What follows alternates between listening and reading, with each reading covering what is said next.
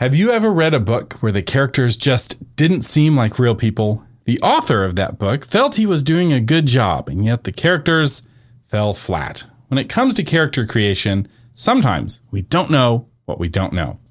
If you want readers to connect with your characters, your characters must be convincing. They need to seem like real people, even though they are figments of your imagination. Every good novelist is a little bit crazy, but how do you get that crazy to turn into believable characters on the page? How do you craft characters that are not just believable, but who your readers fall in love with and can't wait to see book after book? We'll find out in this episode of the Christian Publishing Show, the podcast for writers who want to honor God through excellent writing. I'm your host, Thomas Umstattd Jr., and our guest today is an international speaker, writing coach, and the best-selling author of The Emotional Thesaurus and other resources for writers.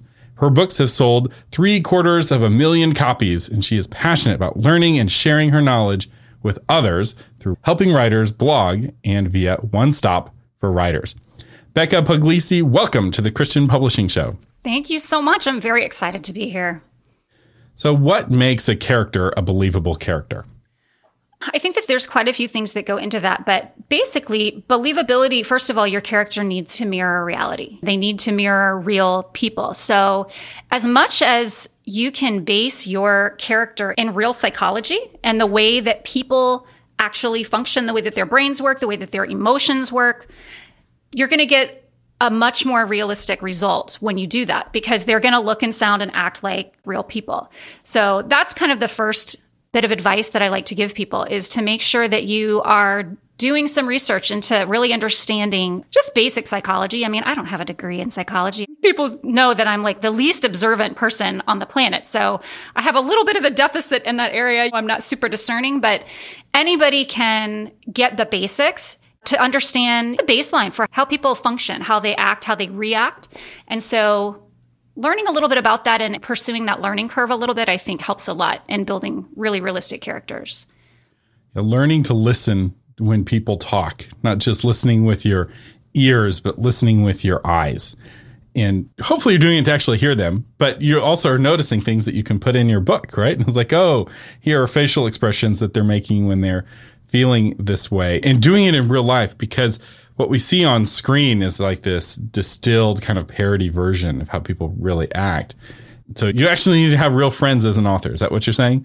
Yeah, that's true. That real life interaction is super helpful because you know your friends, you know who they are, you know kind of what their sensitivities are and what their triggers are. And so you recognize really how they should be acting, how they should be responding. And when something happens that's not quite normal, maybe it's over the top, maybe it's really understated, then you can kind of read in a little bit more to their situation and you recognize that something is off. And so the physical cues are really important, just being able to see people, how they're responding to the things that are happening. Cause we know that people, when we talk, we're not always 100% straightforward. There's always some subtext when we're talking where we don't share everything, we temper things, we are careful about things.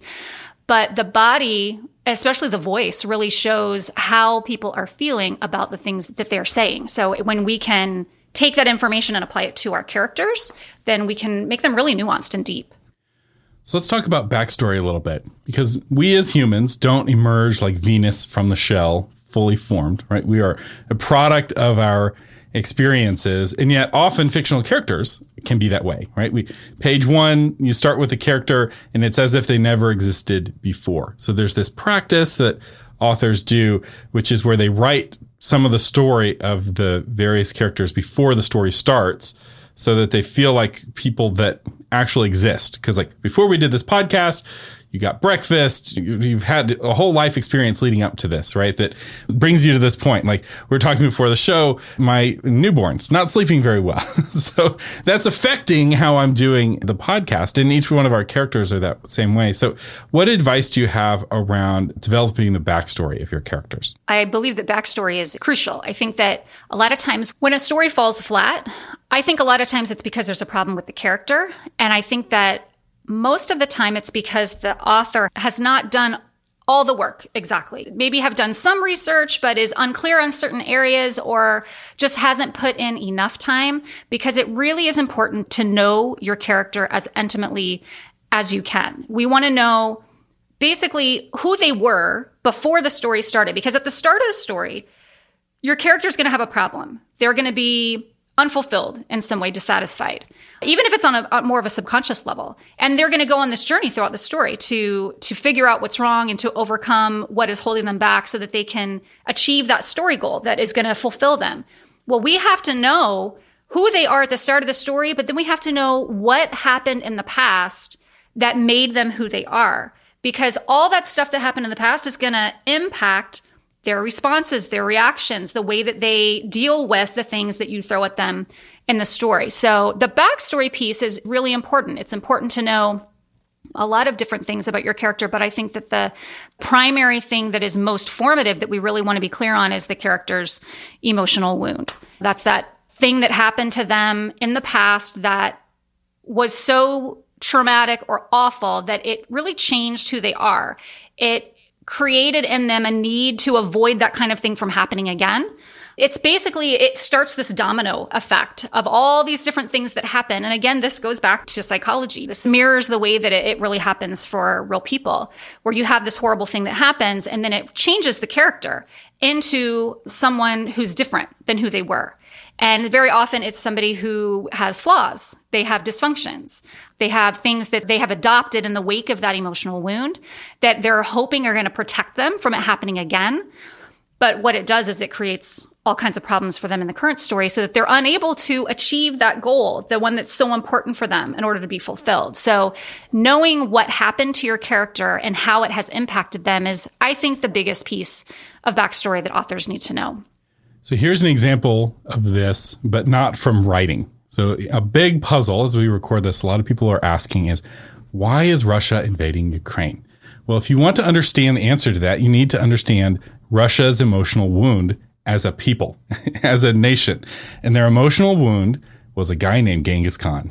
he conquered Russia and him and his descendants, the Mongols, raped and pillaged Russia for hundreds of years. And it was humiliating. It was this very terrible experience. And finally, this one guy named Ivan pushed the Mongols out of Russia by being really aggressive. And he rescued, in their view, the Russian people from the Mongolians. And they, he is their King Arthur. He's the king that they all want to continue having.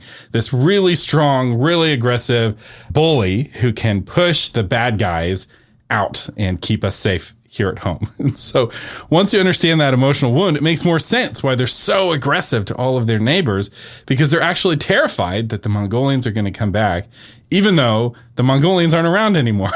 Genghis Khan is long dead, but the emotional wound is still there. And I feel like that's often the way it is for us, right? The dog bit us when we were a kid and we're afraid of other dogs, even though those weren't the dogs that bit us when we were kids. Yeah, that's a really good example because so much of the wounding events, the things that happen to us, they're real and they're very often horrible.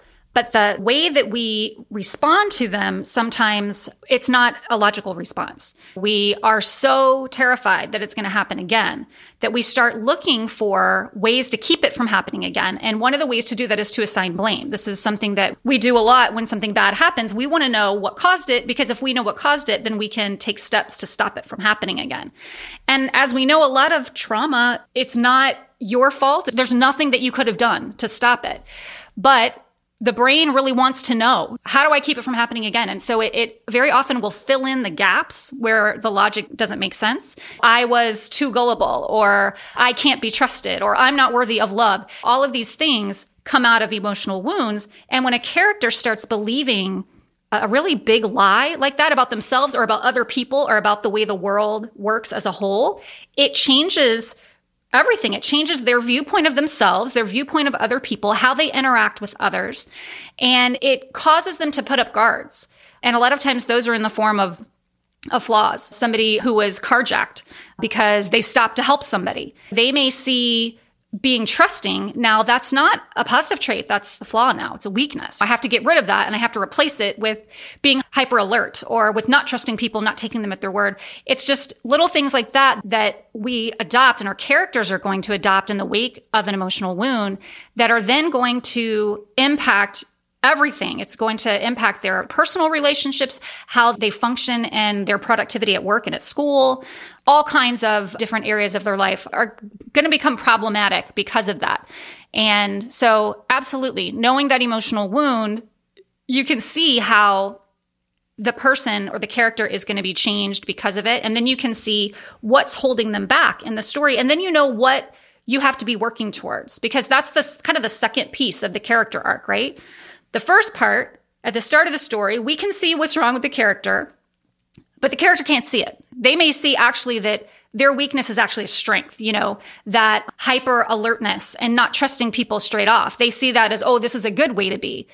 But over the course of the story, they're going to have to recognize that that response to what happened to them is causing their problems and it's actually something that needs to be changed and fixed. And so then the last part of the story is going to be about recognizing it and then changing from those negative coping mechanisms to positive coping mechanisms in order to be able to respond in healthier ways that are not going to limit the character. And then they're going to be able to, to move forward into health and growth and succeed at whatever it is that they want. That's really good. And one of the interesting things about emotional wounds is that we're often not aware of our emotional wounds, right? Like this is why we go to counseling. This is why therapists exist. How do you incorporate that emotional wound into the character, into the story, and have it still be authentic? So it's not like, as you know, Bob, you know, you were hit by a car when you were six, right? I, I can see a lot of bad ways to do this. So how do you do it well? Yeah, that's a great question. I do a monthly first page contest at our blog where people submit first pages and I just offer them my feedback. And it's a common mistake because people know they recognize how important the emotional wound is and how the reader really needs to know what it is that has happened to the character. And so they try to get it right into the beginning or they use the opening pages as the place to show what happened when really that's what's happening before the character story and it is part of the backstory and needs to be kind of kept in that area. So the best way to show the emotional wound, in my opinion, is, is just that. It's to show it. You know, we talk a lot in writing circles about showing and not telling. Telling is obviously coming right out and explaining. It's stopping the character's current story to explain something that happened to them in the past. And that is almost always there are times when telling is is is a good idea, but most of the time telling actually interrupts the story. It slows the pace. It pulls the reader out of the story because it puts them at a distance. They're sitting back listening to somebody talk at them instead of them being in the story walking in the character shoes right along with them as things are happening. So showing brings them in really close. And the way that you can do that with an emotional wound is to drop the breadcrumbs. As they're going through their story, you show them being triggered by something. You show a an overblown response to something that for most people like would not be that big of a deal. It's little hints like that conversations that they're having where things come up and they avoid. They turn the topic of conversation when this person's name is mentioned. All those little hints are going to act like puzzle pieces for readers so that as they're reading, they can see this happened, this happened, this happened, and then they put them together and they're starting to get a picture already. First, it's just, okay, we know something bad happened. And okay, now we know that it was related to this person or this place. And as they go along, they're slowly figuring out what that emotional wound is. I think that that's often the most effective way because it doesn't interrupt the story. You know, the story is still going strong and the reader is firmly embedded in it as they're learning all of these things. People do use flashbacks to show in its entirety what happened. Most of the time, I think that's most effective when the reader has already figured it out. When it's kind of towards the end, you've already had a chance to show and, and, pull them deeply into the character's experience before you reveal. But very often, I think if you've done your work and you've shown effectively, showing that event, I think is not always necessary. Yeah, flashbacks are really tricky because when done poorly, they totally kill the tension that you're building up right. in the story because you're wondering what's going to happen, what's going to happen, and then suddenly you're 20 years earlier and like, I don't care about 20 years later, earlier. Is he going to fall off the building? But when it's done well, it can be really powerful. And I'm thinking of the movie It's a Wonderful Life. So the protagonist is George Bailey. What does he want? He wants to go and see the world. He wants to go and do things. And what is holding him back? Who's the antagonist? It's his brother, right? His brother keeps doing adventurous things instead of George Bailey and George Bailey gets hurt. And in this case, the emotional wound is also a physical wound, right? The very first story with the hmm. boys in the ice is the whole story of the film in one little scene where the brother's going off and doing the exciting thing and George Bailey has to go and rescue him. And as a result, he injures his ear. And what's interesting is that Potter actually wants what Bailey wants. He wants to help Bailey go see the world. He wants to give him money to go see the world. And the crux of the story is a man against himself, where George Bailey's kind of way of healing from his emotional wound is realizing that staying home is actually the great adventure, that being a good husband and a, a good father and a good member of the community is the true adventure, not going and seeing the world and having a harem of, of women, which was what he was dreaming of in, in the beginning. And so it's interesting because there's different ways of addressing the wound, right? It's not that right. he got rid of the wound. He actually realized it wasn't a wound in the first place. And that's, I think, a key distinction to make because most people don't overcome their wounds. They don't recognize them and, and then all of a sudden they're okay with it and it's not affecting them anymore. They usually learn to minimize the damage. They see it, first of all, for what it is and the truth behind what happened. And they see that lie that they believe about themselves and they recognize it as a lie and they replace it with the truth. And we all know the importance of truth in real life and for fictional characters that the truth is going to set you free. So you have to be able to look realistically at what happened and the results of it and a lot of times it's that process that allows them to recognize the wound and they're able to deal with it. It doesn't mean that it doesn't go away, that it's no longer traumatic, that it's no longer a problem, because that's, again, I think not very realistic. So just being able to minimize it and keep it from train wrecking their life and hamstringing them as they're trying to move through and achieve their goals. That's really all that you need. One of the things I like about this tool for character creation is that it forces you to create characters that are going to change. Because if you create a character at the beginning of a story with an emotional wound and then don't address that emotional wound through the whole book, it's really irritating. Like you might be able to get away with that with a few characters, but if you do that with all your characters, they're all static and everyone ends the story just as messed up and miserable as they were at the beginning. That's so unsatisfying. It's going to be unsatisfying to you as the author. So you're going to be compelled for your character to go through a transformation process. And so instead of you artificially changing them, this causes them to change in really organic ways to the character. Yeah, it's I think it's cool because it works for a lot of different kinds of stories. I mean, obviously, I think in the past, it was much more common to have characters with flat arcs where there was no internal change. And we still see that sometimes. You look at the original Indiana Jones, you look at a lot of the old James Bond, they don't really have an internal focus because the whole focus of the story is the goal achievement. It's them finding what they need to find, doing what they need to do. But I do think that people respond on a subconscious level to the hero's journey. I mean, that's why we have seen it cropping up in stories in all different genres and all different cultures for how many years? Because we recognize that this is real and we see ourselves in that hero because we all have had these experiences and these wounds. It also works though if you're writing a tragedy. You know, if you're writing a story that doesn't have a happy ending where the character they recognize what's wrong with them and they may start taking steps and start moving in the right direction, but it's just too much. It's too much change. They fall back on what's comfortable, even though they know that it's not working, and they end up at the end of the story the same place they were or in a worse place than they were at the start. But the process is still the same. So knowing that important piece of backstory about your character can really enable you to bring to life characters in all different kinds of stories, no matter where you want them to end up. That's right, because how somebody responds to their emotional wound determines whether it's a tragic story or not. And you can also use it for your villains to make your villains more believable, right? Why is Gollum such a compelling villain? Because he's such a clear emotional wound, right? And if you look at the story from his perspective, right, he's the, his one source of happiness is the ring. And that's the lie that he's believing. So the reality is that the ring is poison and it's corrupting him and it's evil. And it, his emotional wound was, you know, killing and taking the ring when he was young. And the whole story, he's trying to get the ring back. He's trying to get the ring back. He's trying to get the ring back. And finally, he gets it back and it kills him. he falls into the fire and he dies and with his last effort trying to save the ring that he loves so much. And he's basically given over to his sin. And we, as the reader, get to see the consequence of that. And it's a really powerful, much more powerful than if he had been redeemed in the end and went back with Frodo and Sam. Yeah, villains, I think we don't give them enough credit. I think that uh, for a while, the trend was for villains, the more evil they are, that's what makes them really scary.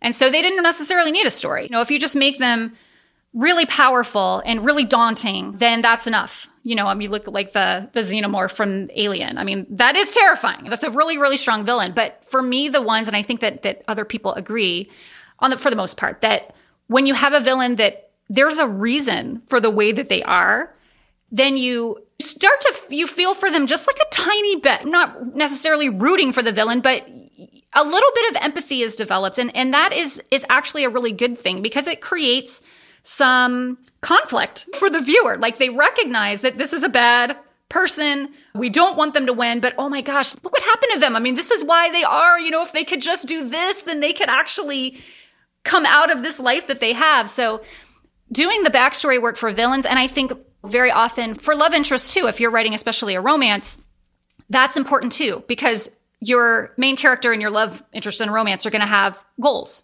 and there are going to be things that are blocking them individually from achieving their goals and you have to know the kind of that setup and that story for each person yeah a great example of this is or at least my example but Thanos as a villain. His emotional wound was he was on a planet, it was overcrowded, it consumed its resources, and everybody ended up dying. And if only someone had had the will to kill off the surplus population, the planet would have continued to thrive and be happy. And so that's his wound, seeing his planet die and all of his loved ones die. And the lie that he believes is we just got to kill off the surplus population and, and somebody's got to be strong enough to do this evil thing so that good can flourish. That's his worldview. And it's a powerful worldview and it's a compelling enough worldview yeah. that in Endgame, he's actually the protagonist. He's the one moving the plot forward. They make the villain the protagonist and they make all of the Avengers the antagonists trying to stop Thanos from doing the thing that he's wanting to do. They flip the script completely and it, it makes him a really compelling and really fun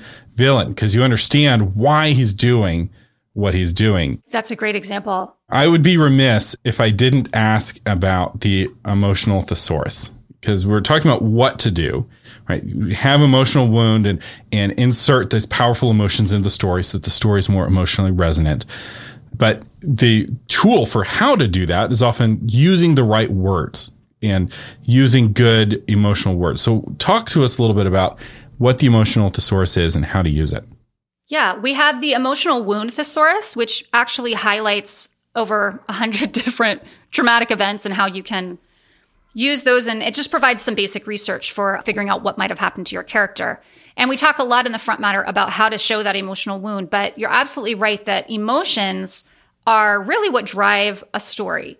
If we can adequately convey the character's emotions, whether it's about what has happened to them in the past or what's happening to them right now in the current story, then we have a much better chance of tapping into the reader's emotions.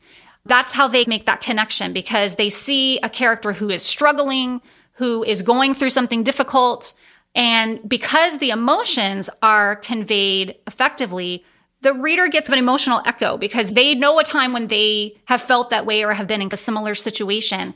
And it creates that empathy bond that makes the reader want to continue reading to make sure that the character is going to be okay. So the emotion thesaurus basically has over 130 different emotions that your character could experience at any some point in the story.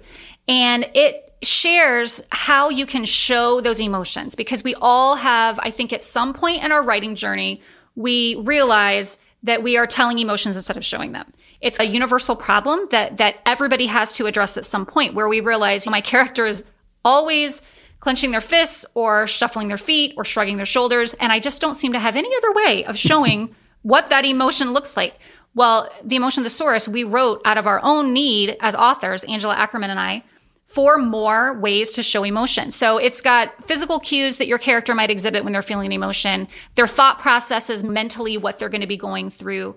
It also talks about the visceral responses, the things that are happening internally that other people can't see, but you can share as the author in a first viewpoint character, what's happening to them inside. Those are often very telling in terms of emotions because everybody has experienced the drop of the stomach, the fluttering butterflies or the racing heartbeat. We all know exactly what the character's feeling when we start seeing those kinds of responses. So the emotion thesaurus is really meant to be a brainstorming tool. You know, in the scene, this is going to happen to my character. They're going to be feeling blank.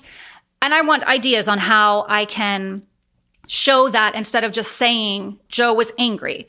So we go and we look at the emotion thesaurus, and it gives us lots of different options for how to convey that emotion. But mostly it's a jumping off point. It's a way to start the gears turning because the best emotion in fiction is emotion that is tailored to the character. It's a character where you have explored again who they are, their personality, their backstory, so you know their emotional baseline, the way that they typically respond to what's happening to them. And so then you can look at that character and what has happened to them and are they more demonstrative or reserved and all the questions that kind of give you an idea for who they are emotionally. And then you can tailor their responses so that they make sense for that character and they are specific to that character. And that's going back to that realistic piece that we discussed at the very start. Because the more you can customize what you're writing, obviously, to your character, then the more realistic they're going to be. It's kind of like you're stuck cooking the same meals over and over again. Like, what do you do if you're cooking the same meals over and over again and everyone's tired of the meals, including you? You get a cookbook. And what's crazy is reading through the cookbook, you may not actually even make any of the meals in the cookbook. Just reading through the cookbook will remind you of other hmm. meals that you used to make of old. You're like, oh yeah, I know how to make such and such. I could try that again. And suddenly you've brought new life into your story. And I will say there's one series of books I absolutely loved, but they, the author could have really used this book because it was a military book. So you're not looking for a lot of emotional right. resonance, but you're looking for some. And yet every character was grim, gazing grimly over the battlefield. Both the good guys and the bad guys, everybody was grim. was like, is there any other word that you could use? Like grim in what way? Like there are more emotions on a battlefield than just grim and grimly. And if the author had just had this book to help expand their vocabulary, I think he could have drawn out some of the character a little bit more and the battles that have had more meaning as the characters had more differentiation between them. Yeah, I mean, it really is a universal problem. We, when Angela and I started as critique partners, we were critiquing each other's work and we were seeing in our own work that our characters were doing this. They were doing the same thing over and over and over. Oh my gosh, there has to be other ways. And so we just started making lists basically with different emotions of the things that, you know, could be happening so that we would have more options. And fast forward, we started Writers Helping Writers, the blog, and started sharing it there, one emotion per week, and discovered, holy mackerel, like everybody struggles with this. This is something that is a really common problem. And at the time there was, there was no ready solution for it. So I do think that it is really helpful. Again, if you're not pulling phrases out and plunking them down in your story, because that's not going to make sense for your character a lot of the time.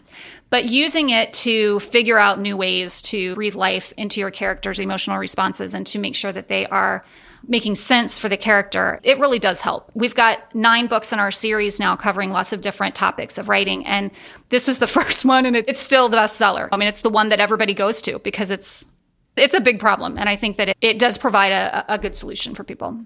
I have a book on headlines. It's like a collection of the best headlines ever written. Oh. And I find it very valuable when I'm trying to come up with a good title for a blog post or for a podcast to look through this book. And I don't think I've yet used any of the actual headlines from the book, but just the act of seeing all of the different headlines gets the gears turning for like, oh, I could use a little bit of this one, a little bit of this one, and end up creating something new and something really useful. And so this is not a tool to like get someone to write like you it's a tool to get the creative juices going and get out of that mental rut. Because often we keep, just like with cooking, exactly. we go back to what we know and it's really easy to get stuck there. And just a little bit of diversity in our reading and in our thinking can pop us out of that rut and suddenly we're on a totally new path to much better writing.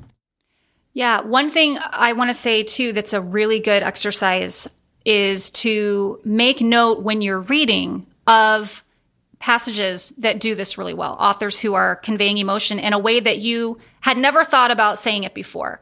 I have a spiral notebook that I keep by my bed. And when I'm reading, if something jumps out at me, I just jot down the phrase or the sentence. And then I go back when I'm stuck in my own writing and I can't figure out how to get it across the way I want to. I look at what other successful authors have done and I just break it down. I deconstruct it. How did they say this in a different way? What is different about it? And that's been super helpful for me in figuring out not just how to show emotion, but how to show setting descriptions, how to show the physical characteristics of characters instead of just coming right out and saying her hair was brown and her eyes were blue. That has been a game changer really for me. It's just noting successful authors and making note of what they're doing and then taking some time to study it and seeing how what they're doing and then I can apply those techniques when I'm struggling myself. Kind of like when you're going out to eat and you're ordering off a menu and you try a new dish and you're like, this is a really cool dish. I could make something like this. I remember eating Thai food and realizing that they're constantly using peanuts in really fun ways. And so one time I'm doing mm. stir fry and I'm tired of the same stir fry. I'm like, what would happen if I just dropped some peanut butter in here? I just want to see. And it was incredible. I really liked it. My kids, yeah. uh, it wasn't a hit with all of them. Some of them did. Um, but it was a totally different flavor from a totally different ingredient that I would have never thought. Oh yeah, I'm going to put peanut butter in stir fry. And yet there's a whole cuisine based around that. And no, I didn't do it very well, but it was different. and I, I could have, you know, gotten some recipes and done it better. But this is one of the things that's interesting. As you study craft, you start to read books differently. You start to see mm-hmm. how the pieces fit together you start to see the decisions that those authors made. And the craft books help turn the good fiction that you read into more craft books because you start to read it for more than just the story. You start to see oh here's the protagonist. Here's the protagonist's emotional wound. You start to have a, a vocabulary for understanding what's happening and that then starts to inspire your writing more. So this is one of the things you have to read the craft books to make the good fiction useful because otherwise it's just like, oh, that was a good story. You learn anything? No, not Completely really. But I liked it. Do you know why? Not really. yeah. I mean, because as readers, we can see when something's good and we see when something's bad, but it's not until you start really digging in and understanding and researching and learning that you can identify why, you know, what actually went wrong, what should have been done differently. I know Angela and I took a year off when we were first starting writing back in the beginning and we decided okay this year we're going to read a bunch of craft books and we're going to do them separately but at the same time and then we're going to come together and we're going to talk about them and i think we read like mckee's story we read writing screenplays that sell by michael hauge which i still is still a go-to for me self-editing for fiction writers we read just a whole bunch and just that year, I feel like our knowledge just exploded. Like the learning curve shortened dramatically because we were intentional about it. And it helps when you're doing it with someone else. There's more accountability and you're able to bounce ideas off of each other and verify certain things that you couldn't quite clarify in your own words. And that was a really exciting year. I mean, that really jump started our writing. And so the craft part of writing is obviously insanely huge, very important we have a course called the five year plan to becoming a best selling author. And in year one, you each student reads a craft book every month and then writes a short story trying to implement what they learned from that craft book. Nice. And often just the first year is revolutionary because a lot of people they read like a craft book. right. And then they started writing a book. It's like, no, you're going to read one on structure. You're going to read one on characters. You're going to read one on dialogue. And sometimes they don't like it, but it forces them to think differently. And like, no, I'm not going to do outlining. I'm more of a pantser. But at least now they are making that decision with understanding of what's on the other side. They wrote a short story using the right by the seat of the pants method. And now sometimes they're like, oh, I like it or, oh, I don't like it. And, but doing it and reading it really is transformative. Real quick, walk us through your other thesaurus books. Because the emotion thesaurus that's just your first one. You've gone on to write many other thesauruses for writers. Yeah we have the emotion thesaurus and then when we wrote that one and it took off we thought oh well what other areas of writing do we need help with personally? This is our process as we look at what are we struggling with and what do we need help with because it's likely that other people need help too and we recognized characterization was a big piece. So we wrote a set of books. One is on positive traits and the other is on negative traits. And it basically talks about where those traits come from. When this goes back to backstory again, that your character is the way they are, not because you picked a bunch of traits that you thought were interesting and you threw them all together. They come from somewhere. So it talks about all the different places that traits come from and then how you can again show your character's personality through their actions, through their responses, through their speech, through the way that they talk, instead of just telling people he was this way. So we did characters and then we did a set on settings. So we have rural settings and urban settings that explore through the five senses all the different things that you might see, smell, taste, hear at those places so that if you want to write about a sleepaway camp and you obviously are an adult and you can't go to a sleepaway camp, you can use that as a reference to help you create multi-sensory settings. And we talk a lot in those books about the importance of showing the setting, of what the setting can do for your story beyond just provide a place for the character. There's so much more. It can provide mood and foreshadowing and characterization and lots of different things. Next, I believe, was emotional wounds. And then we did a book on occupations to explore characters' jobs and how they contribute to the story and why characters might choose certain occupations. Again, it ties into lots of different parts of characterization.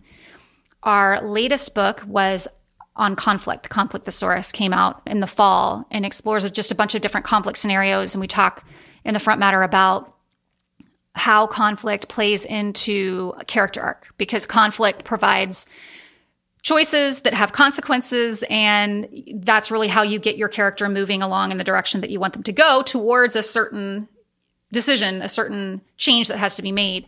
And we could not explore enough of the conflict material in that one book. So we're doing a second volume in the fall. Very often we call them the show don't tell database just because they all deal with different aspects of how to show instead of tell because we really believe that that's that's the key to pulling readers in and and really taking your writing to that next level. Uh, so tell us a little bit about how that online subscription works. When you pay for the online subscription, does it give you access to all of the books worth and is it searchable? We actually have two separate offerings. We have Writers Helping Writers, that's our blog, and that's where you can go to get information about our books and it has links to the different places where you can buy the books. And that's obviously our blog, which has been around since 2008, has lots of information on different writing topics. One Stop for Writers is a subscription based website that we created that takes the entry content from all of our thesauruses, even the ones that are not published. We actually have seven additional thesauruses at Writers Helping Writers that just have never made it into a book yet. And so we took all of that content and we put it at One Stop for Writers and it's all in a big database online. So you can search, it's all hyperlinked and you can find lots and lots of information for whatever it is that you are looking for. If it's a certain setting or a certain kind of conflict or a certain emotional wound, different personality traits. And then we created tools there that use the content from the books. So like the character builder that I mentioned, it pulls directly from emotional wounds from the wound thesaurus, positive traits from the positive trait thesaurus, and it uses all that information.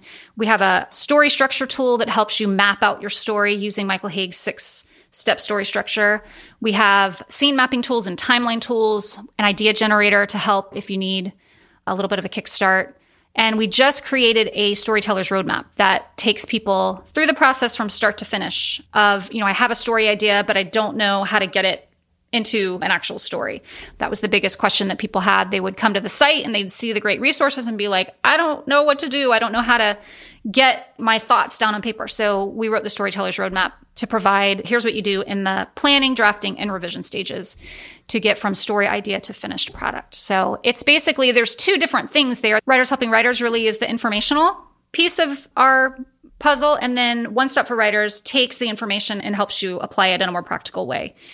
So because it has more information, we're constantly adding to it, adding new resources and new tools and things. There is a subscription fee for that one.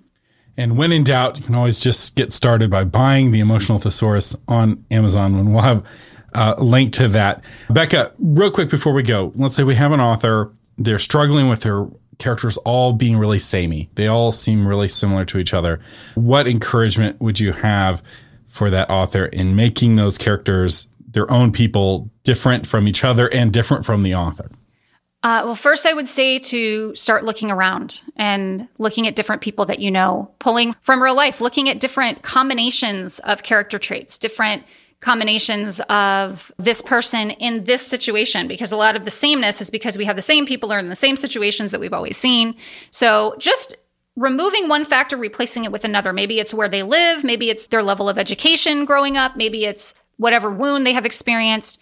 That's a good way to mix it up. And the way to do that a lot of times is to look at real people and see the dichotomy in each individual person. The traits that they have that seem like, how is this person this way and this way? This like doesn't make sense that they go together.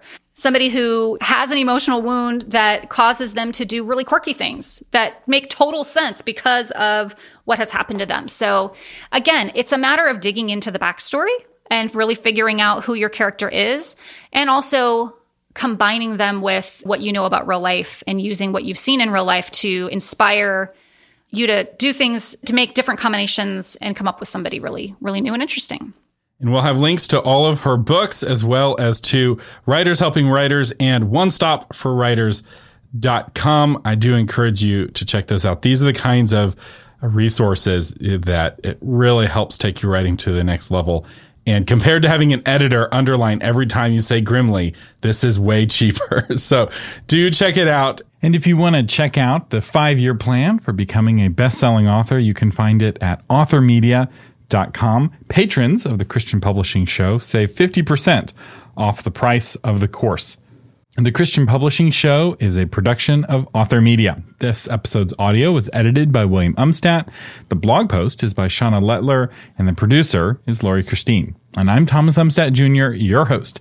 You can find the blog version at christianpublishingshow.com slash 129. Thank you for listening, and live long and prosper.